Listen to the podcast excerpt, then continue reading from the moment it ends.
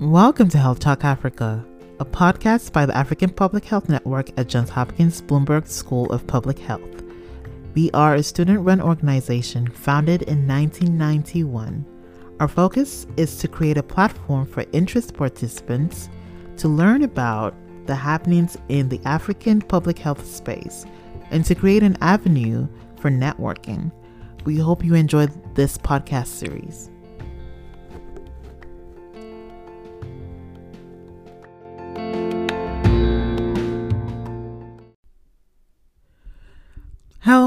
Everyone. Thank you for joining me. My name is Ukema Essien. I am the current APHN president. And on today's episode, I have the pleasure of interviewing Dr. Sufia Dadabhai, the director of the Johns Hopkins Research Campus in Malawi. Take a listen. Welcome, Dr. Sufia Dadabhai. Thank you so much for having me. I'm uh, very happy to be here. Thank you. Awesome. Um, so we're just going to get started learning more about you and your background. So can you tell us a bit more about your work, especially in Malawi? Uh, yes, absolutely. I'm an infectious disease epidemiologist by training. I'm faculty in the Department of Epidemiology at the School of Public Health, as you said. And I am country director at the Johns Hopkins Research Project which is uh, sort of a three party entity that exists for clinical trials research in Malawi. Uh, we are uh, affiliated with the College of Medicine in Malawi locally, as well as the Ministry of Health. And our you know, mother institution is, is Johns Hopkins University School of Public Health in Baltimore, of course. Mm-hmm. I've been here five years, a little over five years. I'm faculty resident in Malawi. And as I mentioned, we mainly do clinical trials, uh, NIH funded clinical trials, though we've expanded that a bit. Our bread and butter research has always been on maternal and child health uh, because the organization was started by uh, a group of very dedicated uh, OB-GYNs and pediatricians though we've expanded quite a bit beyond maternal child research into the areas of uh, adult research and adolescent youth research, as well as non pregnant adults. So we have um, a team of 170 or so staff, and that ranges from our drivers and cleaners to our nurses, our data officers, and clinical officers, and investigators of record. We primarily focus on HIV research, but are, have expanded to do a bit more in reproductive health, as well as comorbidities associated with HIV, such as uh, hepatitis or AIDS related cancers and uh, malaria and tuberculosis. That's really interesting. Um, Thank you. I, am guessing a lot of people listening by, might even start wondering. I mean, what path do you get on to eventually get on the path you're on, which is, um, you know, being able to direct a research campus, you know, an offsite research campus, or just being involved in something more like this? Uh, where would you or I mean, can you take us a step back to sort of um, guide us to how you got here?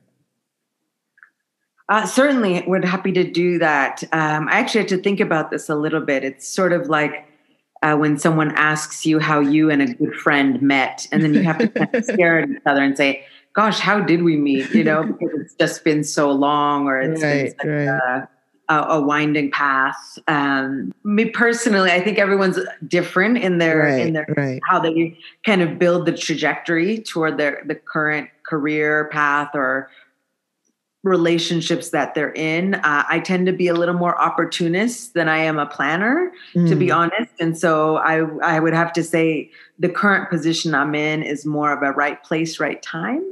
Uh, but certainly, every experience I had before this led me to this position as well, even if I didn't know it at the time. Uh, I don't think the job I could I'm doing currently could be done by someone who's never done global public health before. Okay. So, uh, you know, that's something. If you, I think that's a really uh, critical uh, all those the all those projects you work on, whether it's behind a computer or spending a week, two weeks, three months, a year, six months, that all builds uh, toward an understanding and a commitment that investigators, PIs of institutions like the one that I'm working for, uh, that's what they look for. Um, you know, and I think there's definitely a place, time and place for people who are totally new and totally green. Uh, my particular position wouldn't have allowed for that, but I'm very thankful that somebody saw the experience that I had mm-hmm. and uh, and saw that it, there was room to grow my capacity and to uh, really flaunt my capacity, I guess, here in the current position I'm in. So my previous experiences range from working in South Africa to working in Kenya.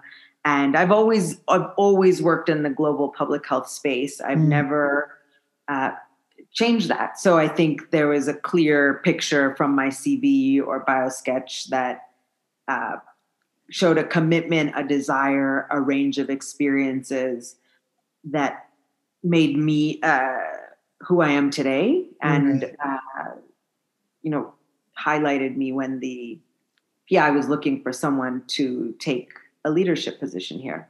Great. So, key for anyone listening and interested, you definitely have to find a way to uh, have global health as part of your experience and and kind of tell the story with your experiences too, that you are indeed interested in global health. Great, great. Um, so anyway, I'm sure a lot of people are also interested in finding out what life in Malawi is like, at least pre-pandemic. mm-hmm. uh, sh- surely, um, I'm happy to share my experiences of here. Course. I think like a huge range of uh, ways of life in Blantyre, where I live now, in Malawi, in sub-Saharan Africa, and on the continent as a whole. Uh, but speaking from my personal experience, again, this is my uh, not my first time living on the continent, so it was an easier, it was a softer landing mm-hmm. when I moved here. Um, and also the the you know the organization or the institution through which uh, uh, someone like myself, an American citizen, might find uh, myself, someone might find myself in Africa, will heavily determine how your experience of living in the country uh, will look. So, yeah. you know, if you come through a USAID or a CDC, mm-hmm. a government type of position, you're going to be in a very different situation, I believe, than the one I find myself in. And mm-hmm. I think mm-hmm. that's something you have to be self aware. Uh, there's no right or wrong. Uh, I knew that I preferred to come through an academic and academia trajectory to the to the world I'm in now. But you know, there's there's there's a number of different ways you could do it. You could go service sector. You could be working from you know a school based, a university based. You could be coming from. Uh, government position as i mentioned yeah. so i think there's a number of different ways to do it and uh, I think the duration for which you intend to be here will also really drive the experience you have. Mm-hmm. Uh, because the first few months and first year you live here, your mind is in kind of two spaces. And as a very real example of that, uh, both when I moved to Kenya and when I moved to Malawi. The first year I carried two phones, a US phone. I had this USA WhatsApp with like a 202 DC number and I have my local phone. Right. And then over time you find yourself, you know, not checking the US number as much. Mm-hmm. And then mm-hmm. finally you find yourself, you know, just I'm gonna leave that at home and only turn it on when I'm traveling. Mm-hmm. So there's a, you know, there's a process and yeah. it is tricky because you're living in two worlds. Right, um, right. For me, I didn't come here with family. I think that makes a huge difference if you're coming with, you know, a plus one, a family that's uh, going to be here with you physically, or are they going to be visiting? And mm-hmm. so there's a lot of factors that go into it. But uh, personally, in my my world in Malawi is you know, but besides work, I spent a lot of time outdoors. I think that was an important consideration for me. Yeah. You can't just come here to work all the time. Maybe yeah, I could have, but uh, not 20 anymore. And so I needed um, a place where I could find uh, release and find ways to kind of cope with work stress in the outdoors, hiking, yeah. swimming, going to the lake, etc. So that was important to me. Uh, otherwise, you know, it's life as usual. You've got water bills, you've got electricity bills, you got to go to the grocery store.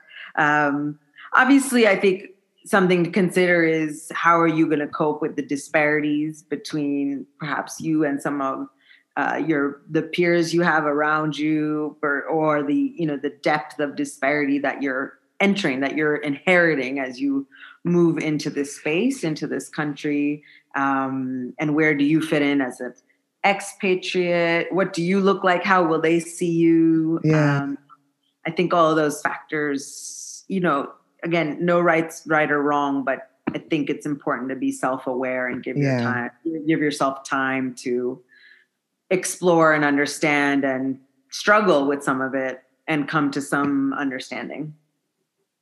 Yeah, that's really interesting that you mentioned that. I feel like a lot of times when people try to talk about the experiences, they almost don't want to talk about that glaring part of it, the disparities you will see. Um, and I feel like it should always be part of the conversation because if you are going long term somewhere, you should also try to figure out how you can, you know, I mean, I, I, feel like intrinsically the conversation should also include how you can promote equity, increase access mm-hmm. to things in health. Um, I guess which brings me around to, you know, asking you, I know your work, as you mentioned, also covers a lot of HIV, HIV AIDS research. Um, can you give us some ways or examples of how your work promotes equity and increased access to health? Uh, absolutely. Um, I think it's a really good question for a clinical trialist. Mm-hmm. Um, you know, inherently, when you learn about clinical trials, there mm-hmm. is a gap in the training uh, in terms of translating the research findings mm-hmm. into policy or practice. Um, you know you're kind of very upstream with the research you do if you work in clinical trials and i think it's something people also have to really be aware of mm-hmm. um, every study design every type of research study comes with pros and cons and so you have to kind of figure out where on the spectrum do you want to work do you right. want to work something very close to the end product that is mm-hmm. going to be rolled out then maybe you should be looking for you know implementation science kind of uh, settings or content that that's what that's where you want to focus. If you're really interested in helping establish a gold standard uh, then maybe clinical trials are where you would like to be. So it's it's a mix. Mm-hmm. um, but i think there's a personal component and a professional component. The maybe the the on the professional side i think there's two angles. One is you know the actual product that you're putting out there as a research institution uh, are you making dissemination of that information accessible to a wide range of stakeholders? Yes. I think that's really important and it's an ethical issue. It's not just a um, well if i don't disseminate my research they won't help me recruit next year you know for this yeah. next study. But uh, you know knowing your limitations. I know as a clinical trials organization we're not inherently we're a biomedical research institution. We're not inherently set up to do translational policy. So the best the translational research so the best uh, avenue we have is to build strong stakeholder support early on in the work that we're doing. Uh, not come to them five years after the study is right. finished saying, "Hey, we we we just finished a clinical trial. Let me tell you all about it now." But to engage them from the beginning throughout. Uh, I think community engagement takes on like a whole new level where I'm right. working.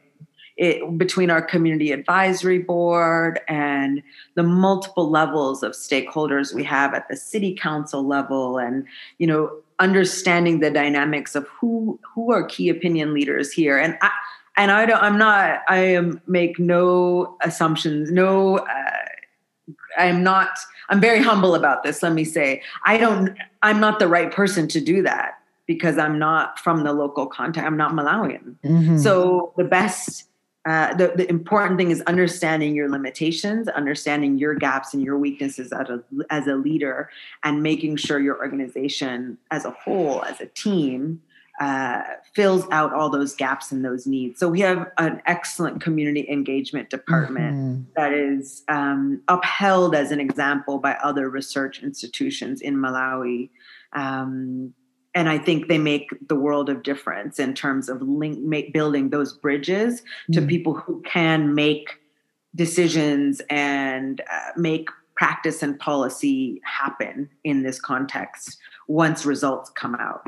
So uh, I think also advocating for our local leadership, and I, will let me back up for one second. Out of 170 of us in the organization, 169 are Malawian, and I'm the only American there. So wow, that was the case when great. we started. You know, it was 50-50 years ago. It was much smaller organization. It was 50-50. Every time an American left, a Malawian had been trained for that role, and we've not gone back on that. You know, we've never, we've not, we haven't backpedaled. So, um, I think that's really important. But looking at my local leadership and my local young, young leaders, and I don't want to be in the spotlight at all. And if we're if we're building capacity, why not flaunt it? You know. Mm-hmm. So really spending time and thinking to say, okay, which WHO panels are there? What are the working groups? Where's the technical working group? What's the, where's the steering committee? Who are the decision makers, and how do I get my team onto those panels uh, as the voice, the scientific expert? And that's mm-hmm. where you know that's where capacity building happens that's where i think that's where a, a base of some of the the equity that we're obligated about happens. You know, generating research that sits on a shelf is completely yeah, or in a silo that doesn't really apply. Yeah, you know, having that critical eye from the beginning. I think is really important. If something is completely unacceptable, not feasible, completely unappealing to the population that you're working with, then should you even accept that research study, even if it comes with a price tag, you know, or a budget? And I think that, you know, that drives decisions more than it should sometimes. You know, you have to really think, will this ever apply and be used in my local setting? And then, you know, on a professional, on a personal level, I think, as you said, uh, you know, not hiding and not shying away from the fact and that there are massive disparities. Um, and then figuring out where, how do you try and narrow that gap how you can't fix all of it but what is your role and how do you apply your privilege yes. to boost and uh, amplify the power and the voices of those with less privilege i don't mm-hmm. believe any person has no power or no voice ever mm-hmm. it's just people's power hasn't been acknowledged or their voice has been a little bit quieter and so how do you use your uh, yeah, your privilege to boost someone else's power or voice, I think is critical in that. I think that's come up quite a lot in the COVID pandemic as well. I was, you know, in the US and all around, but also. Yeah. Here. Yeah. That's, that's really, that's, um, it's really important. I'm glad you addressed it so thoroughly. Um, and I mean, I guess with all your work there, as you mentioned, how you guys were at some point more 50 50, and now it's almost almost fully Malawians. Um, how what challenges have you faced, especially as an American woman? Um, I guess without your family with you, uh, what challenges have you faced in this position and in working away from home in Malawi? Let me think how to answer this. Um, challenges many uh, the environment here is uh, not easy for the work that we're trying to achieve uh, access supply chains are difficult and um, see, so work here work can be here can be difficult but me personally as an i mean challenges i experience more on a personal level I, it's it's very much a male hierarchical society yeah uh, male dominated hierarchical society and i don't mean uh, I, I mean that in a several ways. I think the the, the space is dominate the leadership, and I think we see this in our institutions in the U.S. as well. Um, folks in more junior positions and the worker folks, the the people who get the thing done, mm-hmm. more women, people in the leadership position, more men. So you're finding that the leadership does not reflect mm. uh, the the rest of the institution or the re- the rest of the field, and that that's frustrating. So I'm one of the you know I'm I'm very lucky to be the in the position that I'm in. Do people treat me differently than if I were a male colleague? Absolutely. Yeah. uh, do I let it get in the way? Of course, on Sundays it gets to you more than the other, but I really feel like your work should just speak for itself. So on days when things get tough, I just put my head down and get the work done and mm-hmm. let the work mm-hmm. speak for itself. I think that's important. I try not to spend um, a lot of time. I, I wouldn't say uh, it's not a wallowing. It's it's it's a. I don't spend a lot of time trying to correct other people who don't have an interest in correcting themselves. Uh, that's my approach. Uh, I know that's not everyone's approach. I try and uh, pick my battles a little bit there in that in that respect, but uh, certainly, being an American woman, I think language is a, a barrier. Uh, people view you as um, some view you as an ally, some may not.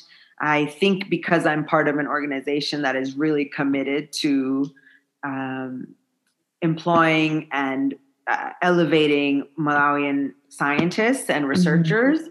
I think that's really helped me in terms of relating to my professional peers. Mm. and that has really opened doors and uh, helped uh, me have a seat at the table. So i think I, I, I stand on the shoulder of giants who who kind of set up the organization in that way.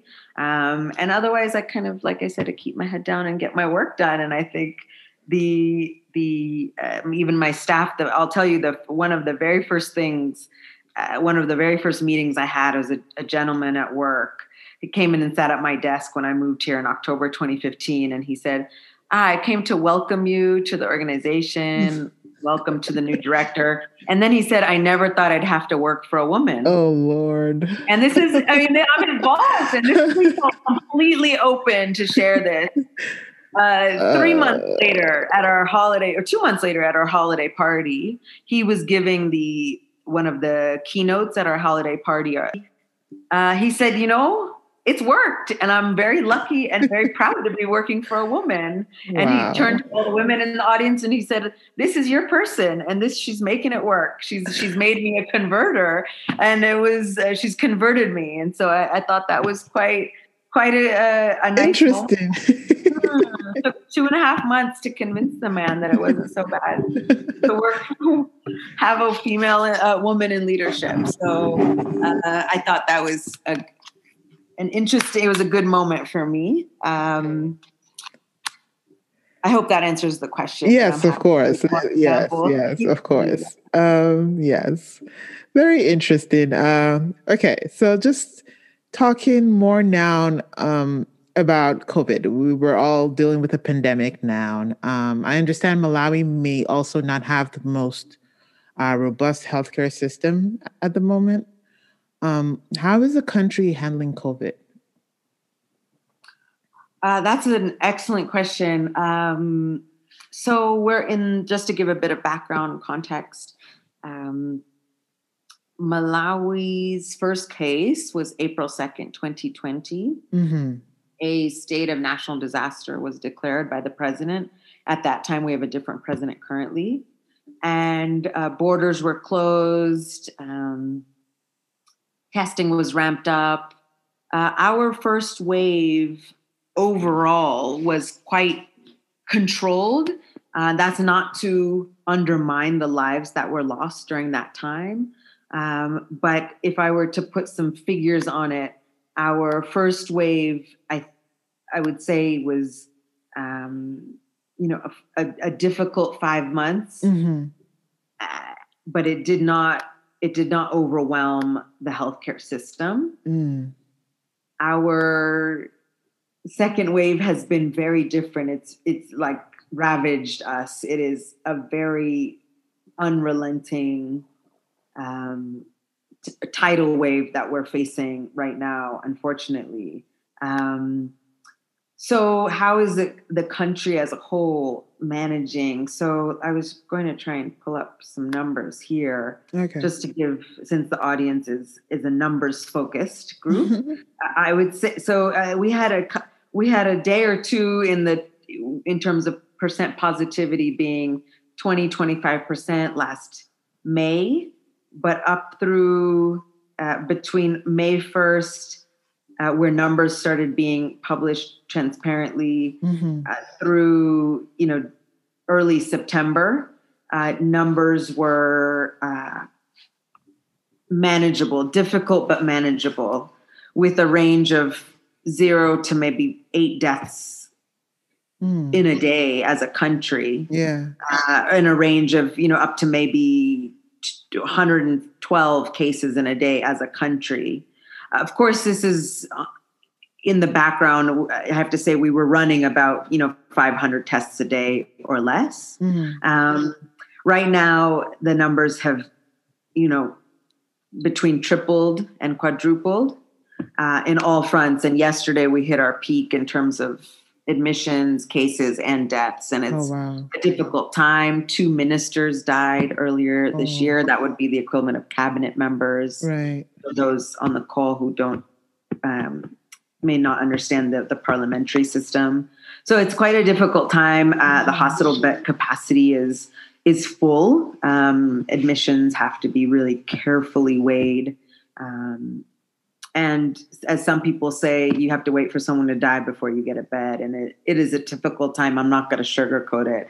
I think the country is doing better in some areas. I think the hospital care is as robust as possible given the resources available yeah. and the existing supply chains, the existing human resources, but um, which are not enough. But given the resources at baseline, I think the hospital care system is responding as best as possible. I right. think the prevention side is struggling heavily. We're still a even given what I've just told you, we still allow a hundred person gatherings and oh. um, you know, face masks are largely optional. Oh, wow. There's no restrictions in terms of spacing. The minibuses, which are like uh, minivans that you would, yeah. you know, see in the US, you can sit three to four in a row. So your shoulders shoulder, like wow. so packed in, and masks are uh, encouraged but not required. It's a it's a tough time. There's been no lockdown in Malawi. The economic uh, consequences of a lockdown were uh, outweighed the yeah, yeah. need for infectious disease uh, containment. And so there was actually a, a, lockdown ordered by the president last year, but the Supreme Court, uh, there was an injunction at the Supreme Court level against the lockdown. Mm. And since then, we've not had lockdown. Wow. It's a tough time. And you're right. I mean, the numbers, if you were to see our numbers, you would think, Sufia, what are you talking about? Looks like you know yeah. you're quite in comparison. But the yeah. fragility, as you mentioned, the fragility of the system is really what's at stake. Uh, right. Uh, when you have a country of only six or eight anesthesiologists as a country, and wow. a country of 18 million people, if you have eight anesthesiologists and you lose one, that's a remarkable yeah. thing to your healthcare system. True, especially true. at a time when you need to maximize your specialists and mm. all of mm. their all of the expertise and knowledge they bring. So um, it's challenging, absolutely. I, I think that so this is just like a side comment. I feel like this is why I believe people that are in positions of power, especially um, at a time like this, should have a working knowledge, some background in public health, um, mm-hmm. or at least bring on people that do and listen to what they have to say. Um.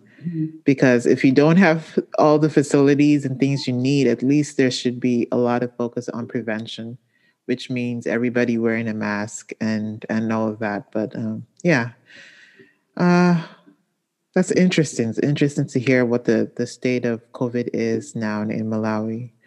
Yeah, it's um, challenging. The there was a there was so many op eds and you know, critical think pieces in the first wave about yes. why has been spared mm-hmm. uh, from coronavirus, SARS-CoV-2, and COVID-19. And yeah, spent a lot of time kind of really highlighting maybe the strengths we had, the pre-existing immunity, maybe the weather, mm-hmm. and now it kind of turned us on our heads. Right, and it caught us totally by surprise. It felt like overnight. I mean, September, October, November. If we saw three cases in a day, that was a surprise. Mm. And now we're at 591. Wow. And that happened in a matter of a month. And I, do, I think we're not immune to the, the, the it's the holiday, I think it's the holiday gathering effect um, yeah. that a lot of countries are facing. Yeah. I think mm-hmm. that's the same thing happening in my home country of Nigeria too. That mm-hmm. initial mm-hmm. like, oh, Africa is not really being affected.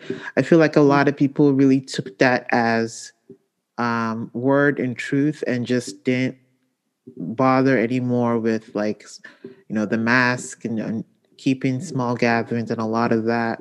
And mm-hmm. because mm-hmm. of the Christmas break and a lot of things, uh, now the numbers have soared.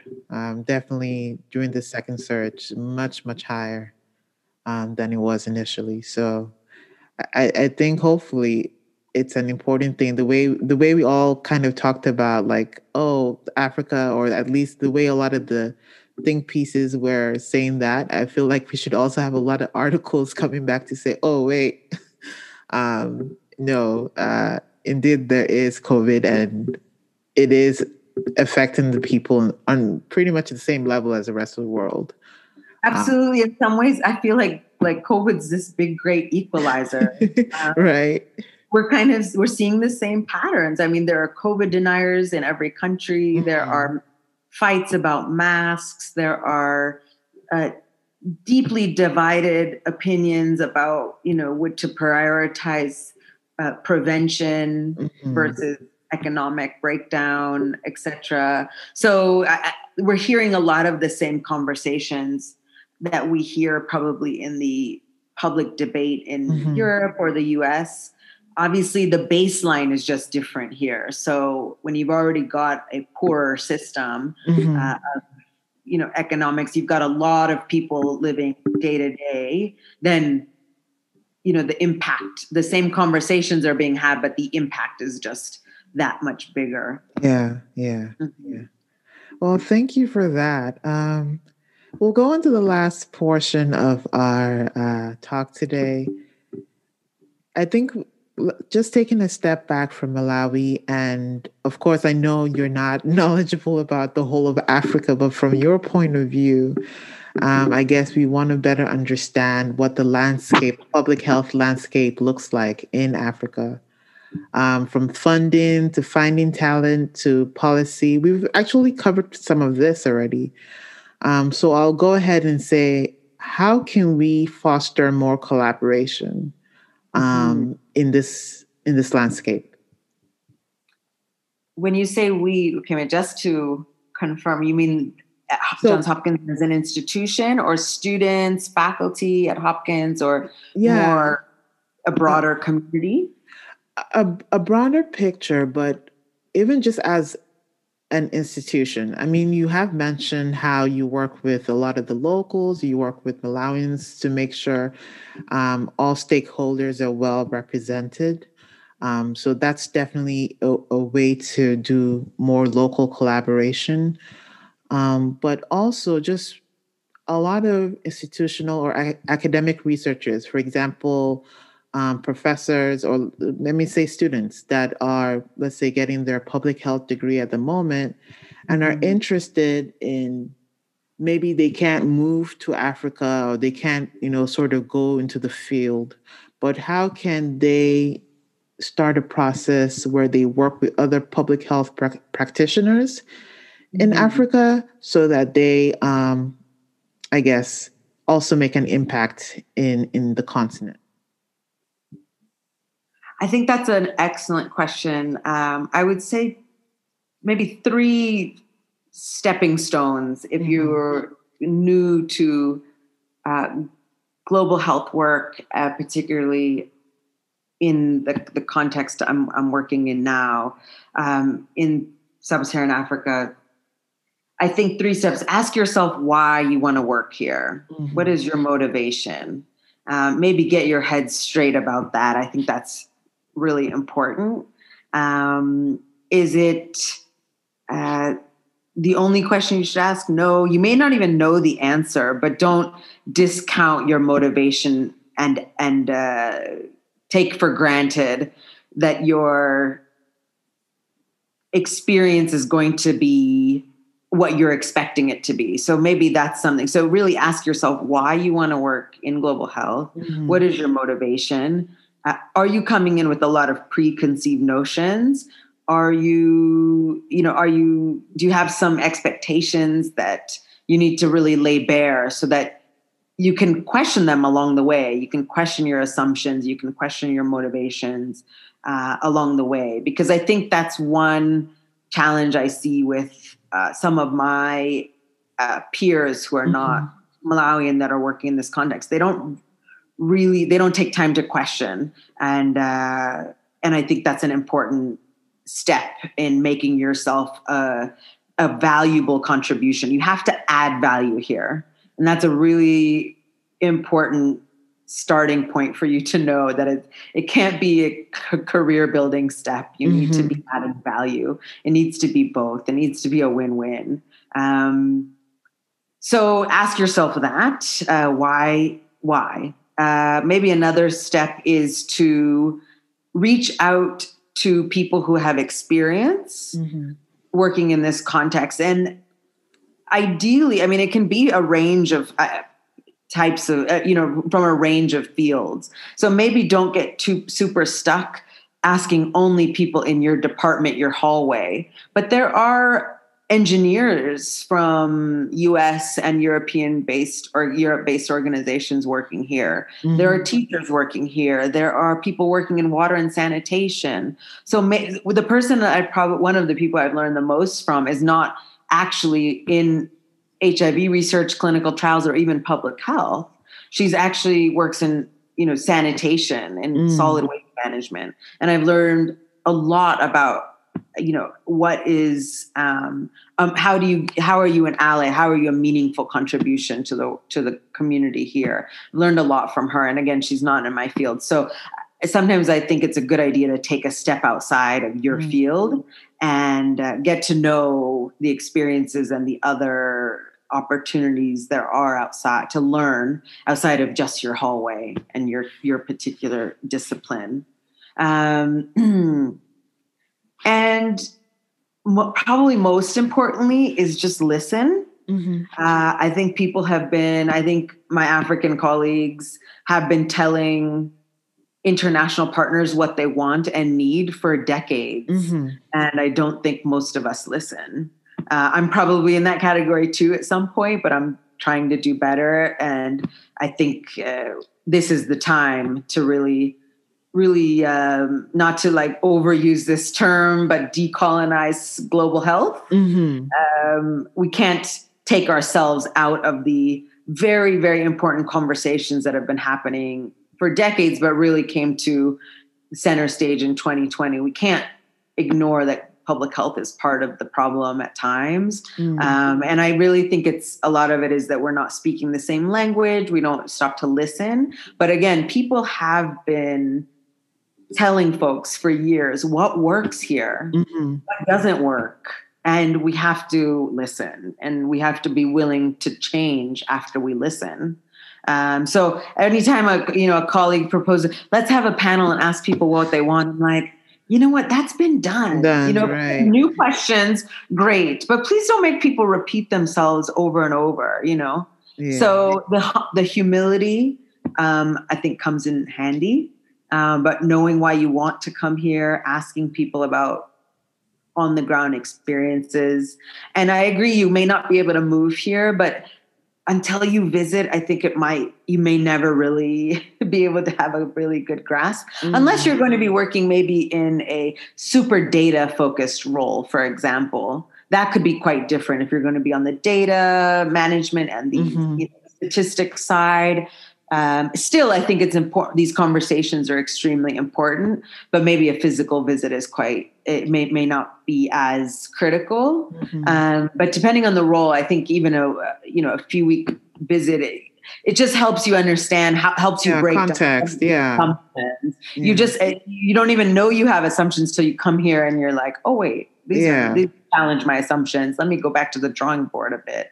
So um, the number of times I've spoken with colleagues in the US and they say, sorry, you didn't fill out this form properly, you didn't put an address. I said, we don't get mail at addresses. We don't have mailboxes at our homes. Even our workplace does not have a mailbox. So you pushing me for a street address over and over is wasting everyone's time, you know? So mm-hmm. let's move on from that conversation.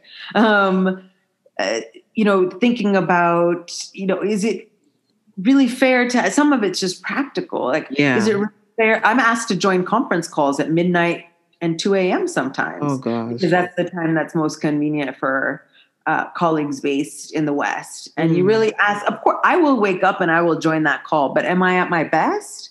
Probably not.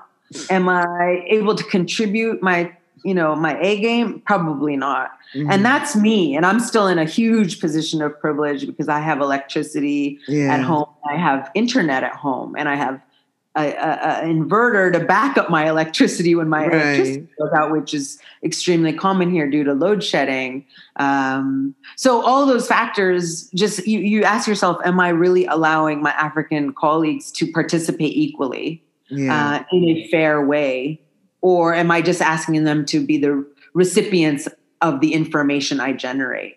So yeah so i hope that answered probably gone yeah, on way so no that, that was very very that even answered other questions i had so that was very thorough thank you i will say that i'm happy to be a resource uh, to anyone who's interested in the type of work that i'm doing based Great. on how i've described it from this podcast and more importantly probably i'd be happy to link you to african partners and african colleagues who uh, are obviously better spokespeople for what public health looks like here. Mm-hmm. Um, I don't want to make them do, you know, add work to their plate because I think that's also a challenge. Um, yeah. That they get a bit over overused um, for other people's enlightenment.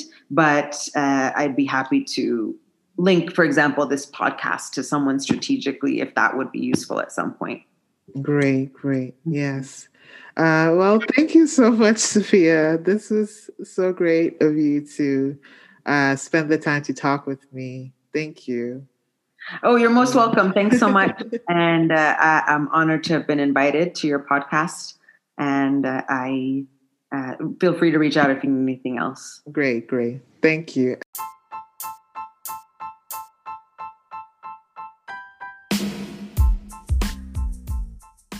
Thank you for listening. I hope you enjoyed the episode.